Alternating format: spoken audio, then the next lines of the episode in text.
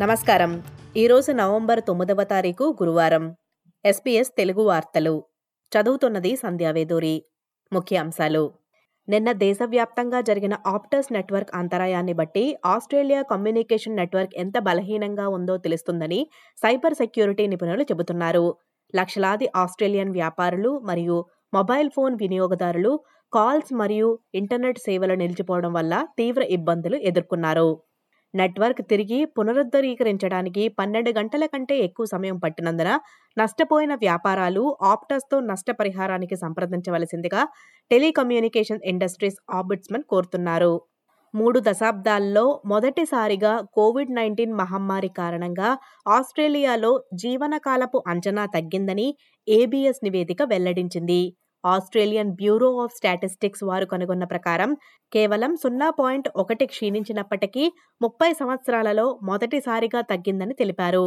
దీన్ని బట్టి ఈరోజు ఆస్ట్రేలియాలో జన్మించే ఆడపిల్ల ఎనభై ఐదు పాయింట్ మూడు సంవత్సరాల వరకు జీవించి ఉంటుందని మగవారి ఆయుర్దాయం ఎనభై ఒకటి పాయింట్ రెండు సంవత్సరాలుగా ఉంటుందని అంచనా వేస్తున్నారు.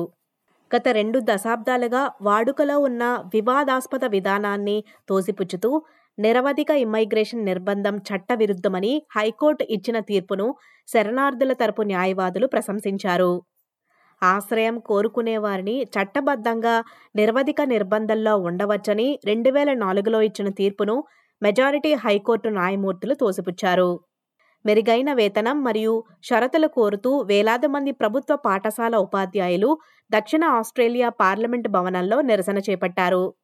కొత్త ఎంటర్ప్రైజ్ బేరసారాల ఒప్పందంపై పార్టీల మధ్య చర్చ ప్రతిష్టంభనకు చేరుకున్న రెండు నెలల్లో ఆస్ట్రేలియన్ ఎడ్యుకేషన్ యూనియన్ సభ్యులు చేసిన రెండవ సమ్మె ఇది.